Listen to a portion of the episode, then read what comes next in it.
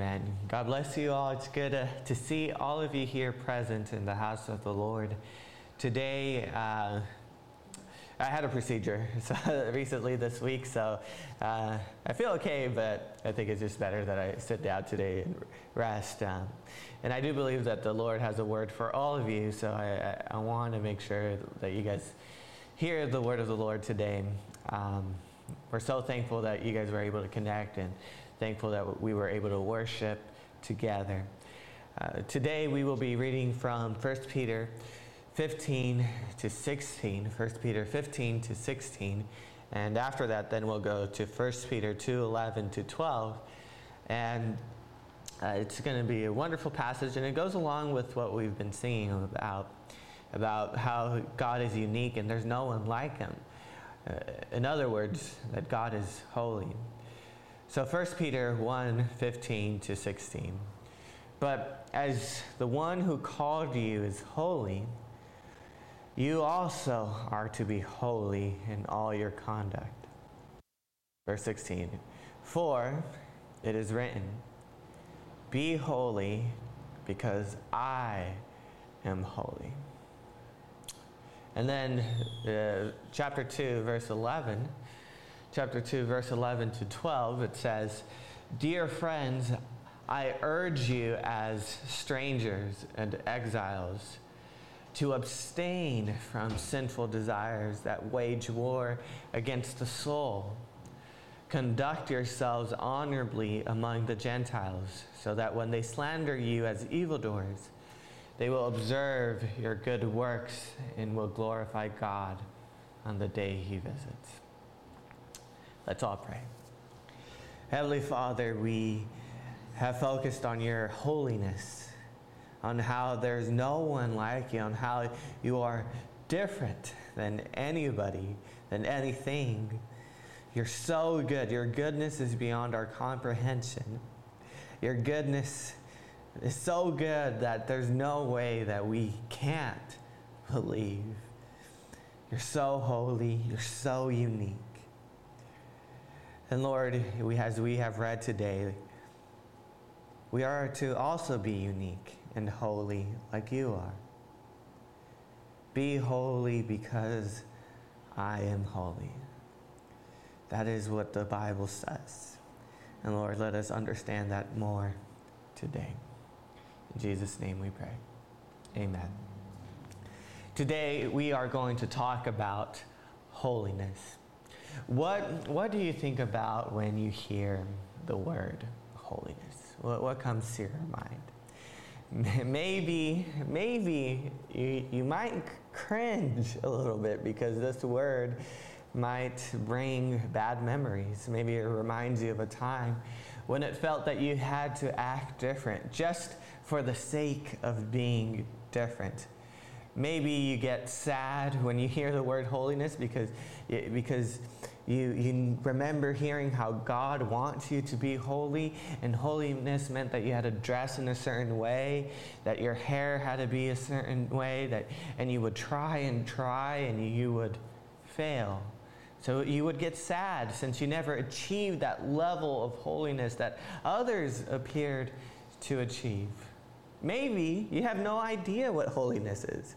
You hear it used in church, in songs, but you have no idea of where it comes from or what it means. The passage that we started off with tells us two things. We are supposed to be holy, and I included the other verse in chapter 2 to reveal how that looked like for the audience of Peter. But the second point is be holy, for I am holy. Who is the I? God is. Peter's quoting a biblical idea. And for right now, don't, don't connect holiness with bad experiences. Connect holiness to who God is. God is holy.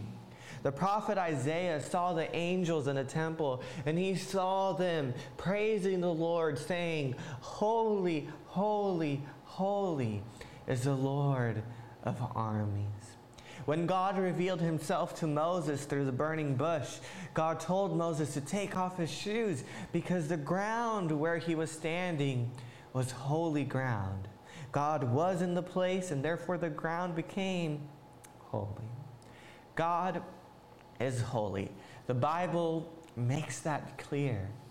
But what does this word holy even mean? First time we find the word holy in our English Bibles is in Genesis 2 3. God blessed the seventh day and declared it holy. For on it he rested from all his work of creation. The seventh day was a holy day because God rested on that day. Just like holidays, you, you, could see that the word holy is in holidays. Holy days or holidays are different from regular days. Back in Genesis 1, the seventh day was different. It was a holy day. Because if we look at the other days, God did things on day one, light, day two, seas, day three, land, day four, stars, day five, sky and sea creatures, day six, land creatures and humans, day seven, rest. So, as you could see, on day seven, he rested. He didn't make anything, he didn't do anything. The seventh day stands out. And that's why God calls the seventh day holy. The word holy conveys this idea of standing out, of being different from all the rest. And that's why we say that God is holy. The Hebrew word for holy, and I'll write it up here, is this word called kodesh. Okay, kodesh. I think there's a period right there, or a dot. Kodesh. Kodesh. That's the Hebrew word for um, holy. And in the standard Hebrew lexicon, in the dictionary, it means to be set apart, to be consecrated. But holiness is more than just that. Like, holiness doesn't just mean to stand out. Sometimes people or things could stand out in a bad way. Those things are not holy. And if we just say that holiness is just being set apart or being different, we could find problems when we are told to be holy. Like the passage we read is telling us to be holy. Amen to that. But, but does that mean that all we have to do is be different? Is that all we have to do, just be different? I think of I think we could be different in many ways, unique in many ways. In a library, I would be holy if we have this definition, just this definition, by talking when everyone is quiet. Is that what holiness is? I'm talking when everybody's quiet? Or say I'm being different by being annoying when no one else is being annoying. Is that holiness? No, of course not. So, holiness is more than just being set apart, than just being different, than just standing out. One of my seminary professors recently pointed out that there is this sense that holiness means dedicated to. In the New Testament, the Greek word for holiness is agios. Agios. Agios. And this Greek word, agios, in the lexicon, it means this being dedicated or consecrated to the service of God. Devout, godly, dedicated. Whatever is holy, yes, it's different in a common world, it stands apart, but more than that, it's dedicated to God. If your speech is holy, yes, it's different, but it's primarily dedicated to God. If your attire is holy, then it's also dedicated to God. If your body is holy, then it's dedicated to God. If your life is holy, then it's dedicated to God. Earlier, we saw in Genesis that the seventh day was holy. Therefore, that was a day that was explicitly dedicated to God. with this idea that holiness means dedication, we might see this phrase, be holy because I am holy, in a new light. My professor interpreted it this way, and I, I think it fits. So he said, Be holy, for I am holy means, and hopefully I have space for this, be dedicated to me because I am dedicated to you.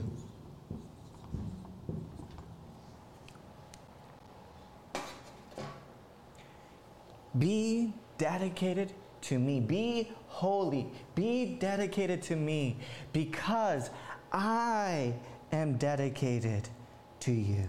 God was so dedicated to you that he sent his one and only Son so that everyone who believes in him would not perish but have eternal life. He is so committed to you that he did not send his son into this world to condemn, but to save you. God is so dedicated to you that if you believe in him, you are saved from darkness and enter the light. God is holy. God is dedicated to you. So, will you be dedicated to him? God is holy. So will you be holy? I like reading books from missionaries. They, it really shows us a different perspective on life.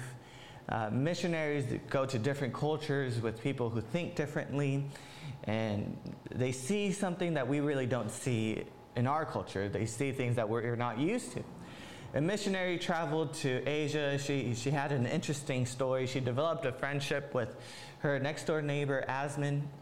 Uh, they lived in a, an apartment complex, and in that culture, it was common for the girls to gather on the floor level in their building. They, they sat on kitchen rugs or scattered on cushions, and they would drink tea, gossip, and get marital advice. This missionary and Asmin, the local, the relationship intensified because of a tragic event. The missionary had collapsed in front of her neighbor's house. The missionary, she had uh, health problems for several years, but fortunately, Asmin worked as a nurse and took her to urgent care. The missionary came out healthy and she was thankful for Asmin.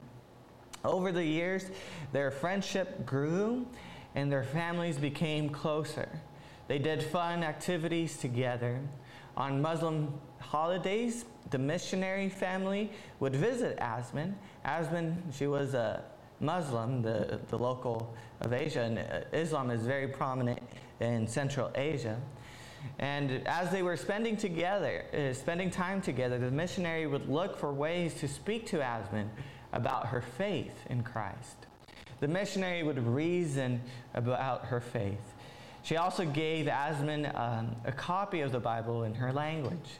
And for a while, Asman even began to read it. One December, Asman went to the missionary family to observe the family's Christmas tradition. She took pictures of the decoration. She was fascinated and she wanted to show her pho- photographs around the hospital to her workers. The missionary kind of felt like she was made a spectacle. Like it, it, she only came to get pictures, that she just thought that she was a spectacle. Well, one day, the missionary had to go to the hospital for some tests. Asmin was there. She was working as a nurse, and Asmin invited the missionary to the break room. In the small room, there were nurses huddled around uh, an old television smoking cigarettes. The nurses were on break. They were there for respite from their rounds. Asmin introduced the missionary as her American neighbor, friend, and a Christian. And then Asman told her friend something I find so interesting. She said that her missionary friend was not the kind of Christian you think. So these people from Asia had an idea of Christians. But it turns out that the missionary wasn't the typical Christian that they had in mind. And then Asman explained how the missionary and her family was honorable and kind, how they dressed modestly, how the missionary's husband was faithful, how they were clean and considerate. The natives thought that the missionary and her family were Christian, but not therefore, but in spite of their Christianese or Christian, they were people of good character. They were people they could trust. My friends, there, there is a big difference from calling yourself a Christian and being a Christian. So many people who call themselves Christians are not devoted or dedicated to God. They don't live out Christian lives. And what happens? These people, these Christians, make others feel like Christians are rude, disrespectful, careless, heartless, mean, violent, hateful, sexually immoral, undisciplined. All because they, th- there are these Christians who falsely represent God. That, that is what happened with Asman's culture. That's why they thought of Christians not in a positive light, but in a negative light. But then she met a missionary who didn't just call herself a Christian, but was actually a Christian. God doesn't call people to just put a label over them. He didn't call the Israelites out just so they could bear the name Israel. No. He, he, he doesn't just call us out so we could just put the label Christian over ourselves. No. He calls us out so we could live a different type of life so that we could be holy so that we could live a life that is dedicated to God, a life that is a visible demonstration of His holiness, so that we could be a shining light in a dark world, so we could be an assembly of priests in God's kingdom, so that we could mediate God's presence here on earth and radiate His glory so that we could be like our King Jesus and show this unconditional type of love so that we could be who He is, holy, as God is holy. Today's mantra is be who you are. You do you. I told Elida one time when she was going to the gym and she was asking me, you know, what, what she should do. And I was like, you do you, boo. You know, you do you. and this is because of the rise of, of self-help talk shows, books, and Disney movies. And, and the main idea with the mantra is that we remove the chains of what others think we should do or should be. We, we don't strive to fulfill the expectations of others or their desires. We don't let them dictate who we are or what we do with our lives. You do you. Fulfillment and lasting happiness is only for those who follow their own path. It's only for those who are true to themselves. And while the world does stretch this truth at times and distorts it, the, the idea of you being you is actually biblical. In the beginning, we were designed to represent God on this earth. We were made in His image. That is us, the true us. When we become a Christian, when we join the kingdom, when we are restored and redeemed, we become us. We become more human, who we are supposed to be. And we don't care about the world's expectations. We are who God has made us to be a new creation in Christ. We have a new nature, and this new nature wants to follow who God is, and therefore we are to be holy as He is holy. God is light, God is holy. And when we have been born again, we have a desire to follow Christ. When we have the Spirit of God within us, God has transferred us from the kingdom of darkness to the kingdom of His Son. Now, this isn't a physical relocation. It's not like moving from Texas to California. This changes this changes positional and changes our nature. God transferred us, and if you have been transferred, you will want to shine God's light to the world through your deeds. You will, you will fail, but you will strive. You want to preach the gospel. You want to open the eyes of the blind so that they too might turn from darkness to light. Holiness is the effects and the means of the gospel. Holiness is not just a result of the, go- of the gospel, but holiness is also an argument about the veracity of the gospel. If the gospel has power, if it has changed your life, then you must strive to live a holy life. Will we fail? Yes but we'll get back up because we know of God's dedication to us and we know that He loves us and accepts us. And then, but we strive and we get up to be a witness to the world. We tell others about our faith through our holy lives. The missionary that I talked about earlier demonstrated that God did something in her life by being kind loving, gracious, and trustworthy. People are watching us. And the biggest criticism against us, maybe you've heard it yourself, the most common criticism of Christians is that we're hypocrites. We say one thing, but do another. We say the Bible is God's word, but we don't treat it as God's word. They accuse us of our unholy selves, which does not align to our holy book. This is because even this, this, this becomes even more true when we start telling people about Jesus, when we preach the good news to others. We're basically welcoming their critical eye on, our, on, on God's word based on our character. They look at us when we say we're Christian. They're going to eh, evaluate and examine our lives. And we want this. We're asking them to consider Christ in view of how we relate to others and how we live out our lives. We're giving them permission to examine our confession of faith, our life, how we handle trials and difficulties. And we should want this. Because, look, our arguments will not convince people, but our lives will. Imagine this you are living your life, and somebody just comes to you randomly and tells you about this wonderful book and a wonderful God that changed her life. You, you wouldn't immediately jump on the boat and believe. You would first see has God really changed her life?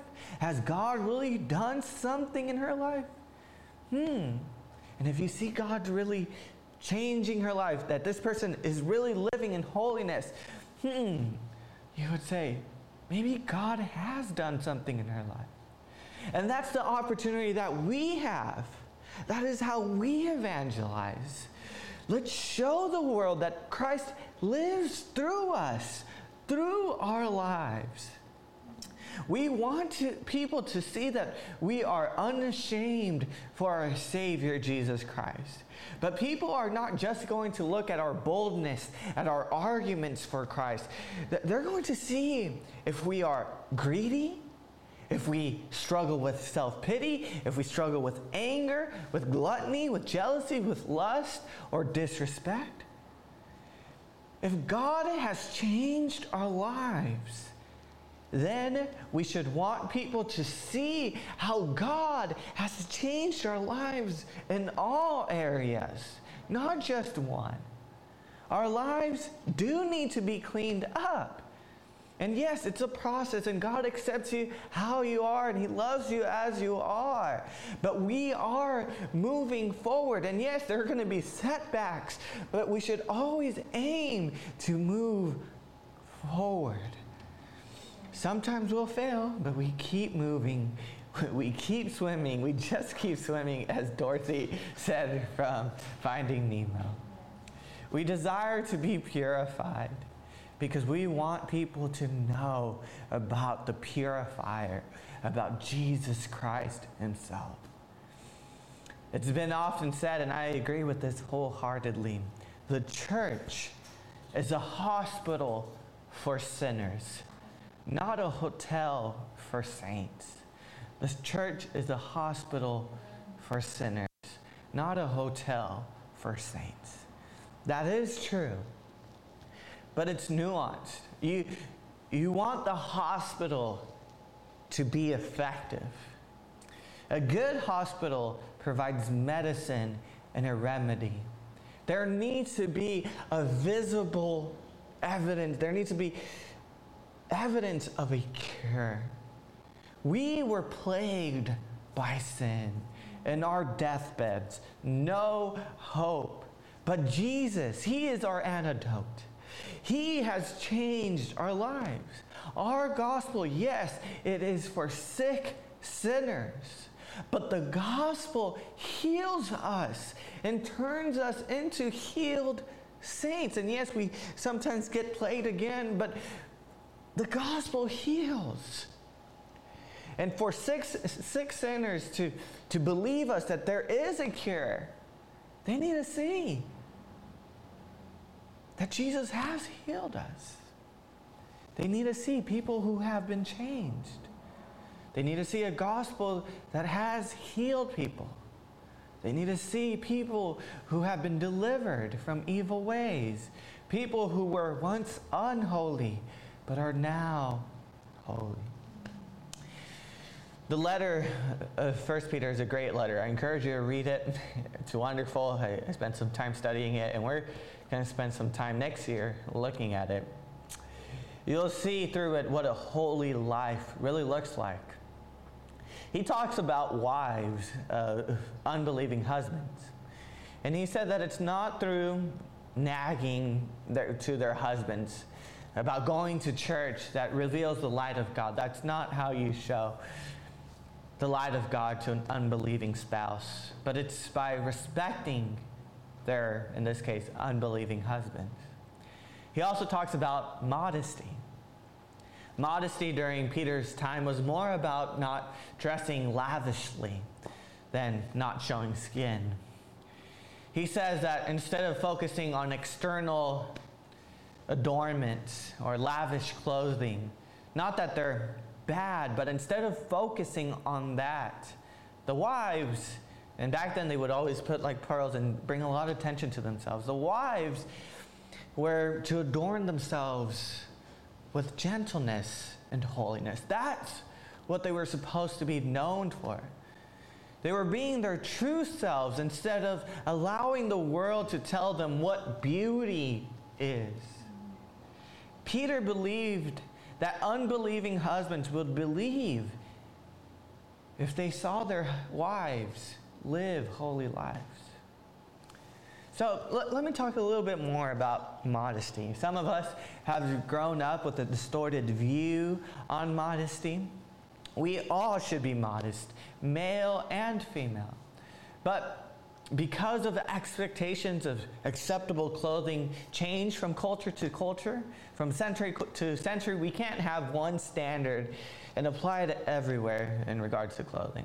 No one today is wearing the same robes that Jesus wore or the dresses that Mary wore in the first century. In fact, even recently, no man is wearing the suits of the 1700s, some of which included skirts in the 1700s. We are modest in every culture. We strive to be modest. But how modesty looks like in every culture is different. The main thing to remember with modesty is that we don't want to draw undue attention to ourselves by what we wear or how we act. Modesty doesn't, mer- doesn't mean that we don't care about how we dress. It's actually the opposite. We care about how we dress so much that we want to respect others by how we dress.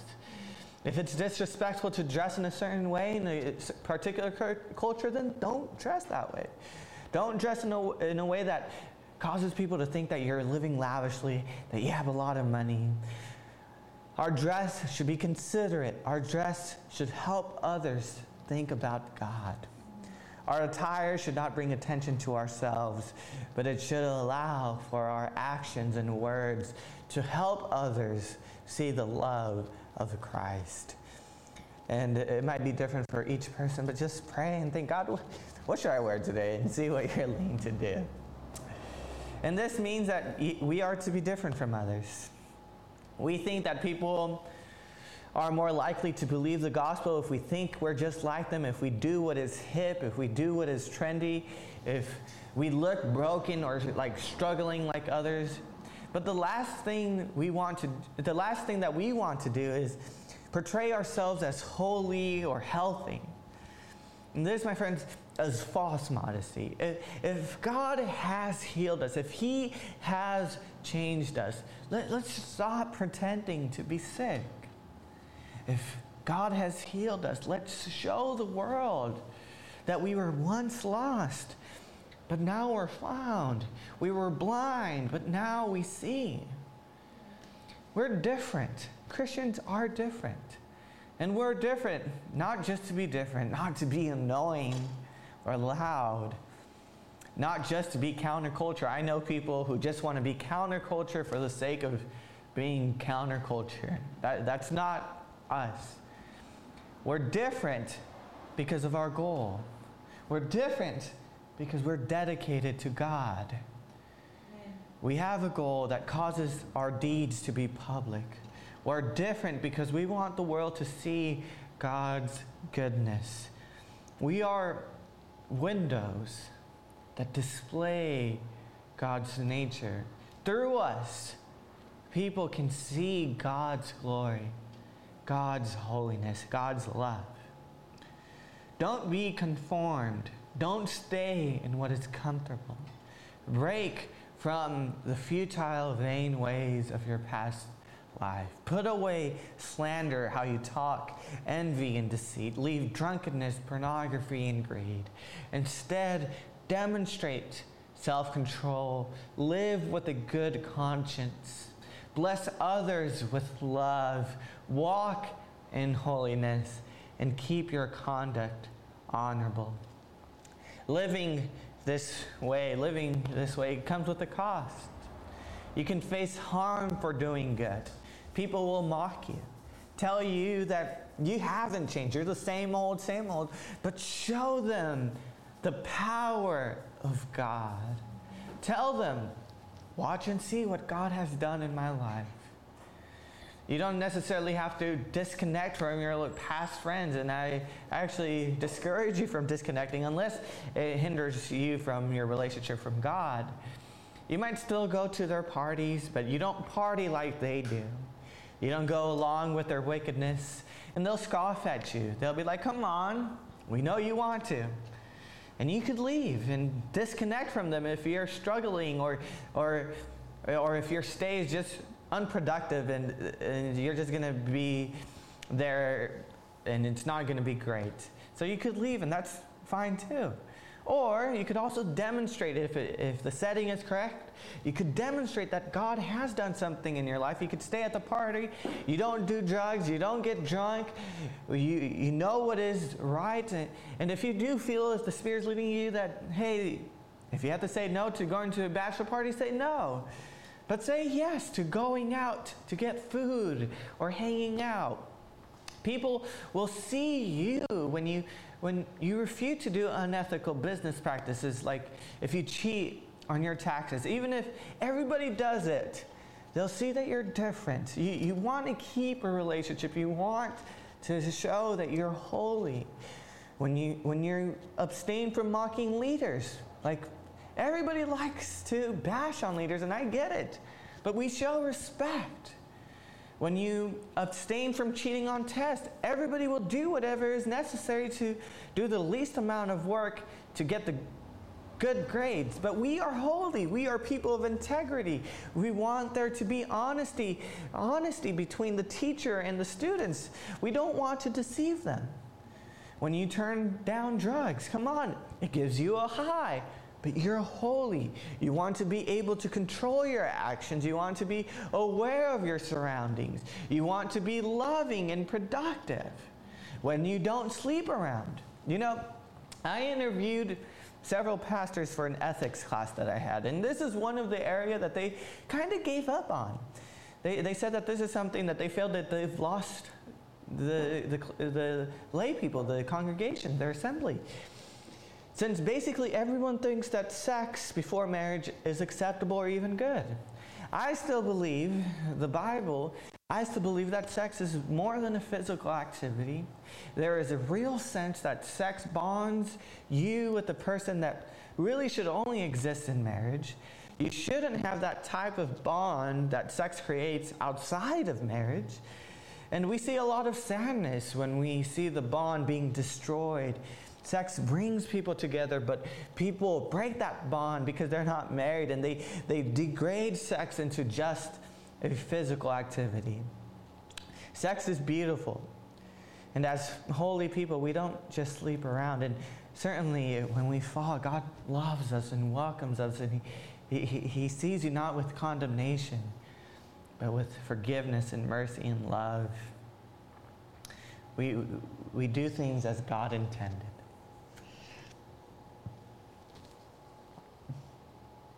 When you refuse to break the law, we respect and honor the law. That's a way that we evangelize. When you won't join in endless gossip, we don't know the whole story. We shouldn't be tearing down people. We are holy. We build people up. When you miss the Sunday football game or another event to go to church, you make time for church. You are holy because you value gathering together. When you live a holy life, you will feel like an outsider. And you do have the option to bow down to the social pressures and lose your unique identity as a Christian. You might think if I adapt to my surroundings, I won't feel like people are against me.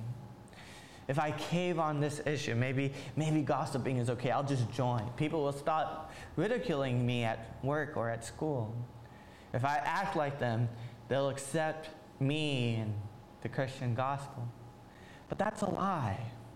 And many of us believe that lie. We buy into the lie that Christianity will be more appealing the more it looks like the world.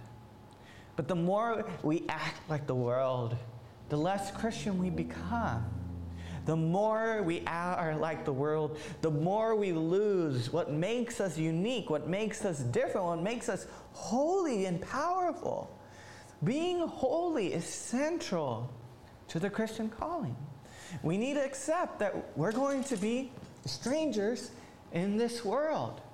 And that's good news because much of this world leads to destruction, sadness, and depression and addiction. We are not of this world. And if people of this world don't like us, that's okay. We are reminded that we are not of this world. We, we are different. You want to know something interesting? I'm going to focus on my dad real quick in a good way. My dad has lived in the States for uh, since, the ni- since the 70s. So for over half of his life, he's been here in the States, and he he still considers himself more of a Mexican than an American. Every morning when I used to live here, I would see him watch the president of Mexico, AMLO, give his daily press meetings. And then I, I would think, I would think if people living in Mexico, like my grandpa, who, who, who wouldn't regularly watch the press meetings that AMLO would give, and I would just think, Here's my dad who has moved to the States and is more interested in Mexico and the politics of Mexico than a typical resident of Mexico. Anthropologists have observed this truth. Immigrants and refugees sometimes have a greater love for their national identity and a greater commitment to cultural preservation than those who remained in the homeland. People who leave their home country to be in another are usually more patriotic than those who reside in the culture. Why? Well, it's because when you leave everything, when you have everything stripped away, your culture, who you grew up to be, you, you cling to things that remind you of who you are. My dad had his culture and his way of life stripped away from him. So he did what he could to cling on things that reminded him of his home, of who he is, a, a Mexican. And that's how it works with us. We are not in our home. Things have been stripped away from us. The paradise of Eden is not present. We long, as an immigrant, as a refugee, we long for the day when we'll be back with the Lord. And every day we have this tension in the world, and it reminds us that we are not of this world. But we go to the Bible, we go to prayer because we want that taste of heaven. The, for, the foreignness of this world reminds us that this place is not our home. When we feel attacked, when we feel that we're different, it reminds us this is not our kingdom. We belong to another kingdom. We are foreigners in this world, exiles in this world. And we will not be like this world, but we will be holy. As I close, I, I want to remind you we are not holy just so the world could see that we're holy. We are holy because God has changed our lives, and we want to glorify Him. God used a missionary in Asia, and God could use you. We must remember that our neighbors are watching. They know whether our walk matches our talk. Our extended, our extended family, friends, coworkers, and children can all see if your faith is real. They need to see that we're different that we're like our Heavenly Father and that our deeds are good. As we shine before others, some of them will actually begin to see the light. Let's all pray.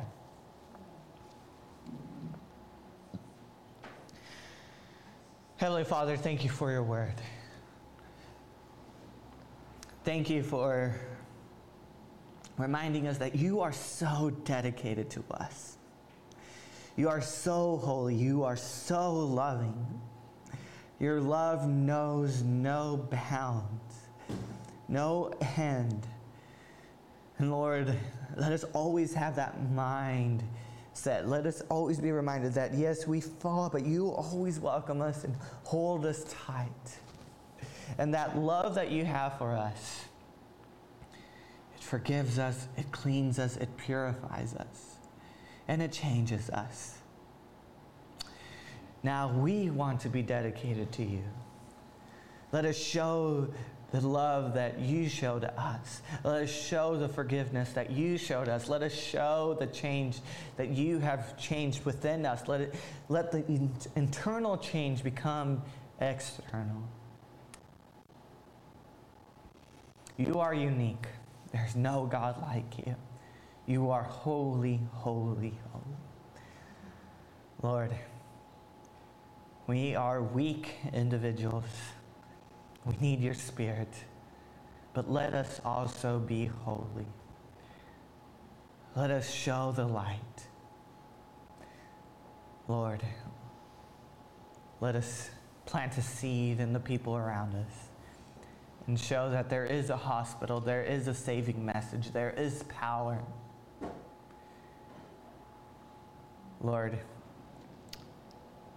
let, them see and let them believe that you are just too good to not believe. In the name of Jesus, we all pray. Amen.